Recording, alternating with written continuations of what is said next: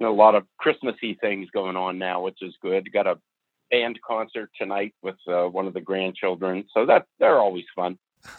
yeah, that's so fun. do, do they make a smaller trombone for a 10 year old? Because that seems like it'd be pretty hard for No. a 10 year old arm to reach. No, they don't make it uh, lo- uh, shorter, but they only use the shorter notes. Oh, yeah, I guess that makes sense. Hi, I'm Aaron Miller, and this is How to Help, a podcast about having a life and career of meaning, virtue, and impact. This is season one, episode eight Intervention. How to Help is sponsored by Merit Leadership, home of the Business Ethics Field Guide.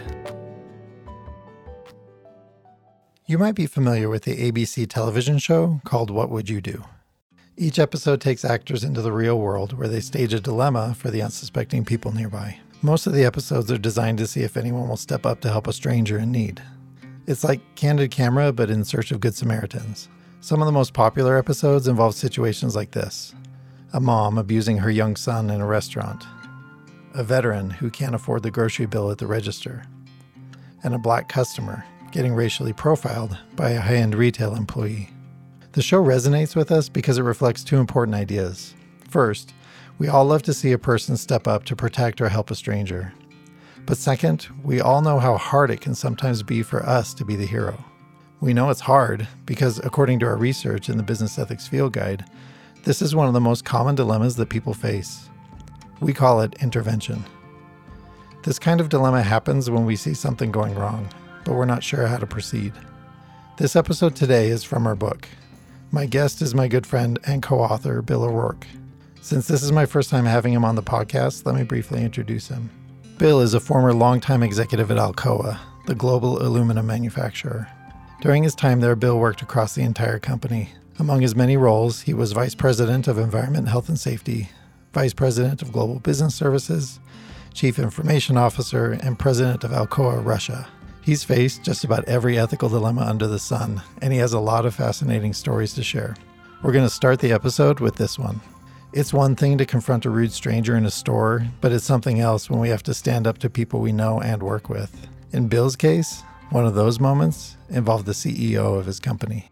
Sure. I, I, I remember whenever our CEO, he named his brother the president of our European operations. And the brother was going to report to the CEO, of course. And that sure seems like nepotism. Yeah. And you can imagine that there was discussion throughout the corporation. Well, I was the corporate auditor at the time. So intervening or not was really appropriate for me to ask the question. Uh, so I decided I was going to do that. I went to his office and I said, You can't name your brother the president of the European operations unless you get board approval and you disclose it in the proxy statement. Yeah. So he started our conversation by saying, The last time I looked, I was the CEO, not you. and that's not a good way to start the conversation with the CEO. No. But he asked me then, what, what, if, what if I don't do that? I said, Well, your outside auditors are not going to approve our financials, which is a death knell for a publicly traded company. Yeah. So he dismissed me. He said, "Uh, I'll get back to you later. And he did exactly what I expected him to do. He called the outside auditor and asked him that question. And the auditor repeated what I said. Of course, I had called the outside auditor before I went to the CEO's office. So the CEO decided he was going to get board approval. He did. I have found that board approval was pretty much a rubber stamp, and it was in that case. Hmm. And he also agreed to put it into the proxy statement. So he did it. I've reflected on this, and I really think the CEO was actually protected from public criticism. I think he was. So Bill is obviously a pretty brave guy, but there's more going on in this story than just being brave.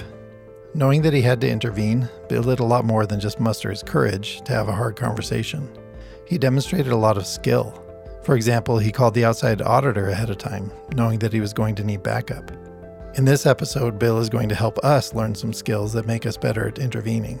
One of them is right here in this story. But still, he, he did what was a, appropriate there. What was important in this intervention was not to go and say, you can't do that. What's important is to have an out or the conditions under which you can do a certain thing so that you can at least address it that way. Yeah, I mean, that's a really interesting insight because I think most people think of intervention as stopping a bad thing from happening and maybe not necessarily as diverting into a good thing. Does that make sense? Like there's a difference between stopping something short versus diverting energy to something that maybe is nobler, you know, more ethical, more virtuous. I, I mean, has that been your experience or, with interventions? Exactly, or providing the uh, the cautions. You need to do this, this, and this before that would be appropriate. And I think that helps people to understand why, also, in addition to doing the right thing. So, tip number one if you want to stop a bad thing from happening, you might succeed with redirection or conditions. This works because whatever is motivating the wrong thing won't disappear just because you get in the way. You might just need to redirect that person's desires or lay out conditions for them that will lead to a more ethical outcome that also meets their needs. This is just one example of how intervening in the right way can be tricky. Here are some other examples of things that Bill says to keep in mind. A, a primary one is it's not my place to intervene. That, that's someone mm-hmm. else's job. Uh, well, even though you aren't, it wouldn't be appropriate for you to intervene in that case. You could work tactfully to get that dilemma into the hands of the person who is responsible to intervene and, and make sure they aren't ignorant about the situation. Another time, uh, especially, is when you see something that you think is wrong, but you're not really sure. You really yeah. don't have all the facts or the perspective. And boy, I found that out when when I've been involved in any kind of investigation. I found out there's not two sides to the issue. There's usually five or six. And until you have all those facts, intervening could be wrong. You really need to take the time to collect all that information. Uh, another one is that bothered me in my career was when something is too trivial to intervene. It's really minor. In in that case, you can still intervene, but you just don't make a big deal out of it. So you don't uh, turn them in. You don't put an article in the corporate newspaper about their bad behavior. You just quietly and silently pull them aside and tell them that you observe this. Your impression is that that might not be appropriate, and maybe you'll make them a better employee in the process.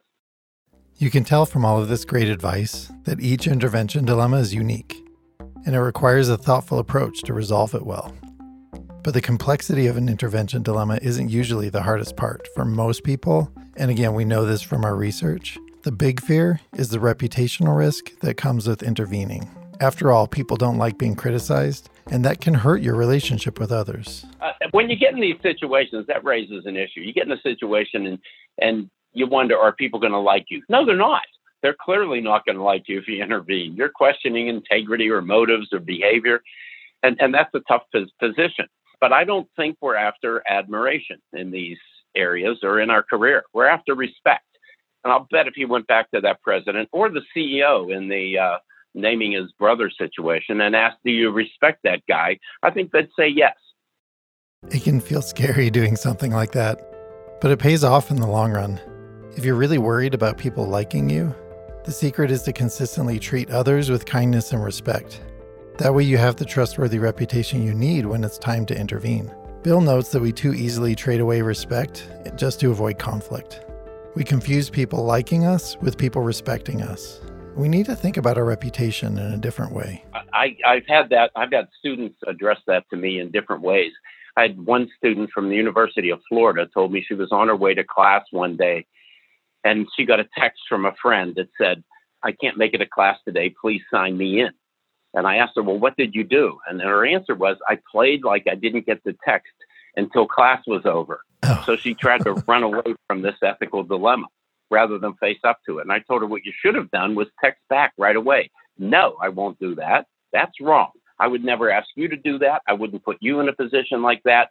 Don't ask me to do something that's wrong.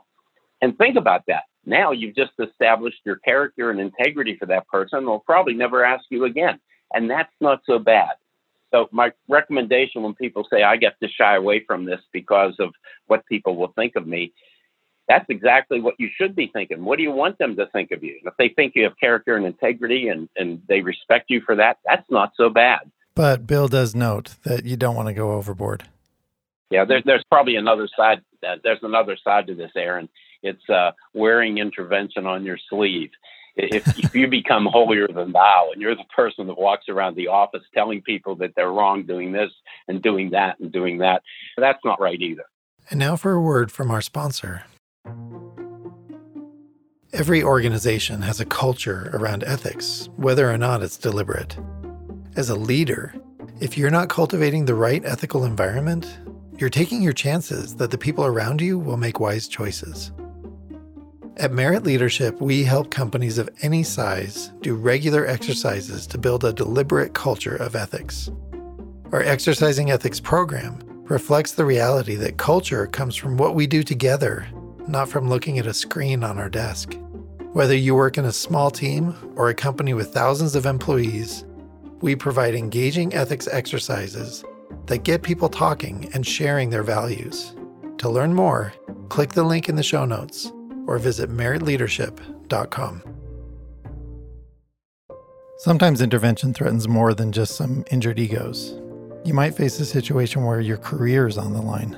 Here we're talking about those times when really bad stuff is taking place, the kind of behavior that could seriously hurt other people. And you're in a position to stop it. But if you speak up, you'll face a lot of backlash. How do you have the courage for those moments? It, might be uh, helpful if we talk a little bit about whistleblowing, which is, I guess, one of the high points of intervention is when you decide to blow the whistle on a corporation. They're usually high profile kinds of cases. Yeah. Uh, but if you think about whistleblowing, once you decide to do that, you have to blow the whistle all the way. I remember that there were at least three employees who initially blew the whistle at Enron, uh, but then they were given promotions or bonuses to buy their silence, and it worked. They Yeah. kept quiet. Well, at the end of all the litigation, I think those three went to jail. But when Sherron Watkins blew the whistle, I think she was offered bonuses and promotions as well. But she said, no, I want the situation handled. They didn't handle it. She said, if it's not handled, I'm going to have to go public with it. It wasn't handled. She went public. And, and she sure didn't end up in jail. She ended up being the hero of the uh, entire situation. Sherron Watkins was the Enron whistleblower, and her commitment to do the right thing was incredibly inspiring. History remembers her far better than the other Enron executives. The key is to prepare for moments like these. Bill explains that we're much more likely than we realize to face what he calls quitting decisions. I, I've told uh, students that they can expect to have two quitting decisions in their life. And I believe they'll arise whenever a situation occurs that is so bad it has to be corrected or you can't work there anymore. Hmm. And you need to raise that issue. It needs to be corrected, or you have to be told that you were wrong in your accusation. And if not, then I think you can't work at an organization like that. How do you prepare for that moment? I mean, there are quitting decisions in a lot of people's career path, and how do you make sure that you're ready for it when the time comes? it, it's it's very very difficult. Hopefully, you have the self confidence that uh, you're going to end up on your feet because of this. Your righteousness is going to serve your right because it is the right thing to do, and your motive needs to be positive. You want to be trying to make the corporation a better place. You want to be correcting wrongs. If you have a negative intent or an ulterior motive, not going to give you the courage that you need to do this. But if you're driven by the positive intent and righteousness, I think that'll help them. That last part about having a good intent is critical. If you blow the whistle, your intentions will immediately be questioned, along with your character. Be sure you're doing it for the right reasons. And then you have to ask yourself that: Am I am I doing this honestly, and am, am I doing it with facts? And especially, do I have a good intent here? If you have a positive intent, that means you want to correct the situation and you want to make the accused employee a better person in the future. If, if that's your intent, I, I think you're on the right path. However, if you have a hidden motive or an alternative agenda, uh, that's not a good intent to be proceeding with. Because most people think of whistleblowing when they think of an intervention dilemma. They don't realize that this is a dilemma faced all the time by leaders. It's true that pretty much anyone in an organization may come across a situation where they need to intervene, but Bill's experience has taught him that leaders have to intervene all the time, even in small ways. In fact, I try to make the point uh, to a lot of employees that if you're a leader of a work group, a department, a company, if you're the leader, you have an obligation to intervene. That's part of your responsibility. If you hear off color jokes, profanity, passing inappropriate photos, things like that, and you're the boss, you better intervene because you're the one that's going to establish the culture. You're going to make sure that all the employees know that they're expected to act professionally. Uh, to treat everybody with dignity and respect. And by intervening quickly, to the point, with the objective of improving the culture of the organization or the work group or the department, I think you have an obligation to do that. And, those frequent interventions are part of the responsibility of mentoring or counseling uh, of your employees along the way.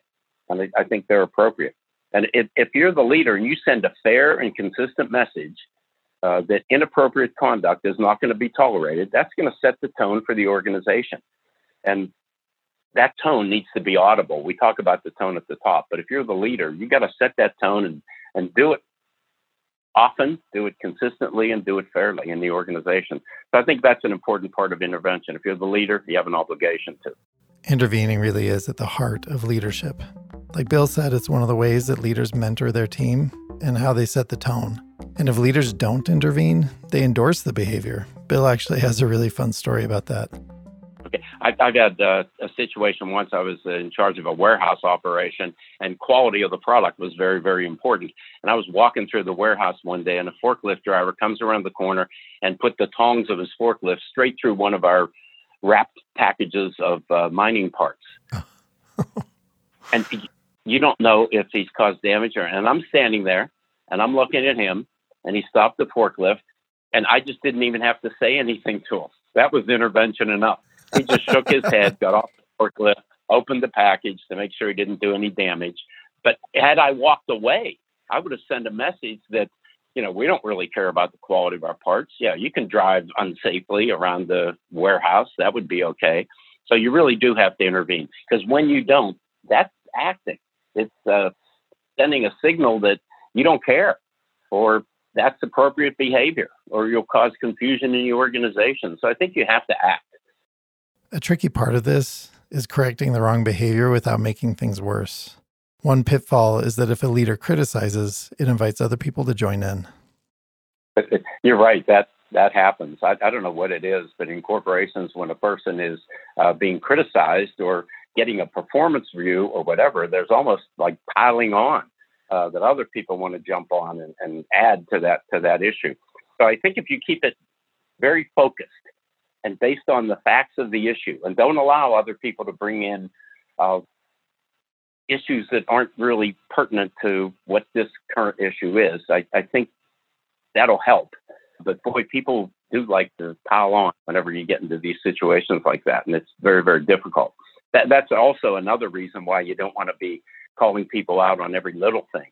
Instead, call them aside and give them some personal counseling, and hopefully that'll correct the matter itself and and it works. I found another other step that works is I, have gone to individuals and say, I, I have some input on some of your behavior that I saw yesterday, and if you want it, let me know. and sure enough, way. But the next day, or maybe a couple of days later, they come to your office and say, "Hey, you remember you mentioned you had some input for me? Yeah, would you give me that?" Yeah. I found out that does work. Yeah, who's curiosity who's not going to follow up on that one, right? I think this is a great, and it tempers it, right? Because they come in ready for some bad news, and so they're ready to hear it, maybe in a better mindset than if you just sort of delivered it unsolicited right up front. You can see why I love learning from Bill. He is so skilled as a professional and as a leader. And the thing is, these are skills that everyone can learn. To drive that point home, I want to end with a great story.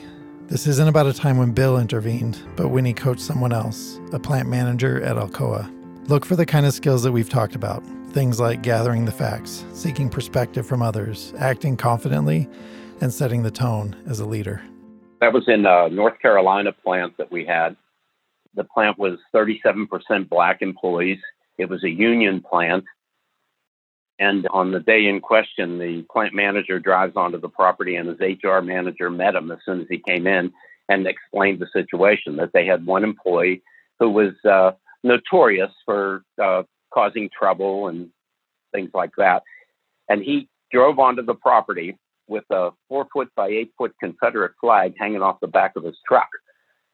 Hmm. And the black employees were complaining that they didn't like that. So the HR manager asked the plant manager, What are you going to do about it? Well, the plant manager wasn't even from the United States. He was born and raised in England. Uh, he didn't have an appreciation for the Civil War, for the flag. uh, or for many racial issues for that matter. So he called me and said, Here's the situation. What should we do? And I told him, I'm not the right person either. I was born and raised in the north of the United States, which is completely different from the south where this plant was located. I said, Let, Let's call a friend. So I called Harold into the room and we spoke on a conference call. And Harold started talking about racism and bigotry and what that flag stands for. And it almost bring tears to your eyes when he told you from his perspective what that meant to him. So the plant manager took that information and decided he would act on it. He went to the employee and asked him, Would you take down the flag? He said, No. He said, Okay, then you are not permitted to fly that flag on company property. He said, You're free to fly it. You have freedom of speech, but not on this property. And he uh, ordered him to uh, park away from uh, the property, which was a burden. Uh, the next closest place where he could park was probably close to a half mile walk to the plant. Hmm. And, and he did that. But that sent a pretty strong signal to the whole organization, I believe, that the plant manager did care and that the plant manager was going to intervene whenever he determined that it was appropriate. And sure enough, the, the next day, the Wall Street Journal cut wind of this story. And on the front page in the center column, they had the story about this plant manager at the plant in North Carolina that uh, ordered the employee to take that flag down or park off the property. And he came across rather, rather positive. Sometimes we think these issues are minor, they'll yeah. blow over, but often that's not the case. Uh, people are going to notice when things like this happen. So that, that plant manager came off very, very positive. And think how the rest of those employees felt. I think he sent the message that when you have a legitimate issue, you bring it to me, I'll act and I'll act appropriately. I think he did. Imagine being that plant manager, seeing your decision in the Wall Street Journal. Think of how relieved you would feel for having done the right thing. This is actually a common tool for ethical decision making called the front page test. Would you act this way if it ended up on the front page of the news? Now, it's not likely that that will happen to you, but it sure helps you to think deeply about your character and integrity. Pretty much everyone prefers to be known as an ethical person, to have a reputation like Bill O'Rourke's. But no one ever got that reputation by making easy choices. Being known for your integrity means that people saw you stand up for what's right. It's a reputation that you earn. Many, many thanks to my friend Bill O'Rourke for teaching us how to be more confident and ethical people. If you'd like to book a speaking engagement with Bill, there's a link in the show notes to learn more. I try to have him come as a guest speaker in all of my ethics classes. And the day when he speaks is easily one of my students' favorites, something I try not to take too personally. If you enjoy How to Help, please take a moment to give us a positive review in your podcast app. This helps us to reach more listeners. Also, be sure to subscribe so you can get future episodes automatically. Next time, we're going to talk about the idea of meaningful work 9 out of 10 people say that they would take less pay if it meant they had a job with more meaning. My guest is philosopher and professor Andrea Veltman, who has thought in deep and sometimes provocative ways about why we work and how we find meaning in our work. This is an episode that's going to change the way you think about the job that you have and the job that you want, even if they're already the same thing. To stay up to date with how to help, subscribe to our weekly email newsletter. Each edition recommends high impact organizations and shares ideas for how to have more meaning in your work. You can find it at how-to-help.com. We're grateful as always to Merit Leadership, who sponsors this podcast, and to our production team, which included Cindy Hall, Travis Stevenson, yours truly, and Eric Robertson, who did the editing and the music. Our music comes from the Pleasant Pictures Music Club, and if you want to use their music in your projects, you can find a link and a discount code in the show notes. As always, thank you so much for listening. I'm Aaron Miller, and this has been How to Help.